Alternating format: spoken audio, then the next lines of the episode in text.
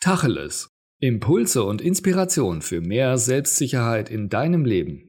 Von und mit Matthias Istl. Jetzt mal Tacheles. Hör auf, dich zu verstecken. Das verlängert nur den Schmerz. Du fühlst dich klein, unbedeutend und ungeliebt. Niemand interessiert sich für dich. Du bist lieber leise, als dass du aufstehst, deine Stimme erhebst und auch mal zu dir und deinen Bedürfnissen stehst. Wenn das ein oder andere auf dich zutrifft, dann versteckst du deine wahre Größe, dein wahres Ich vor der Welt.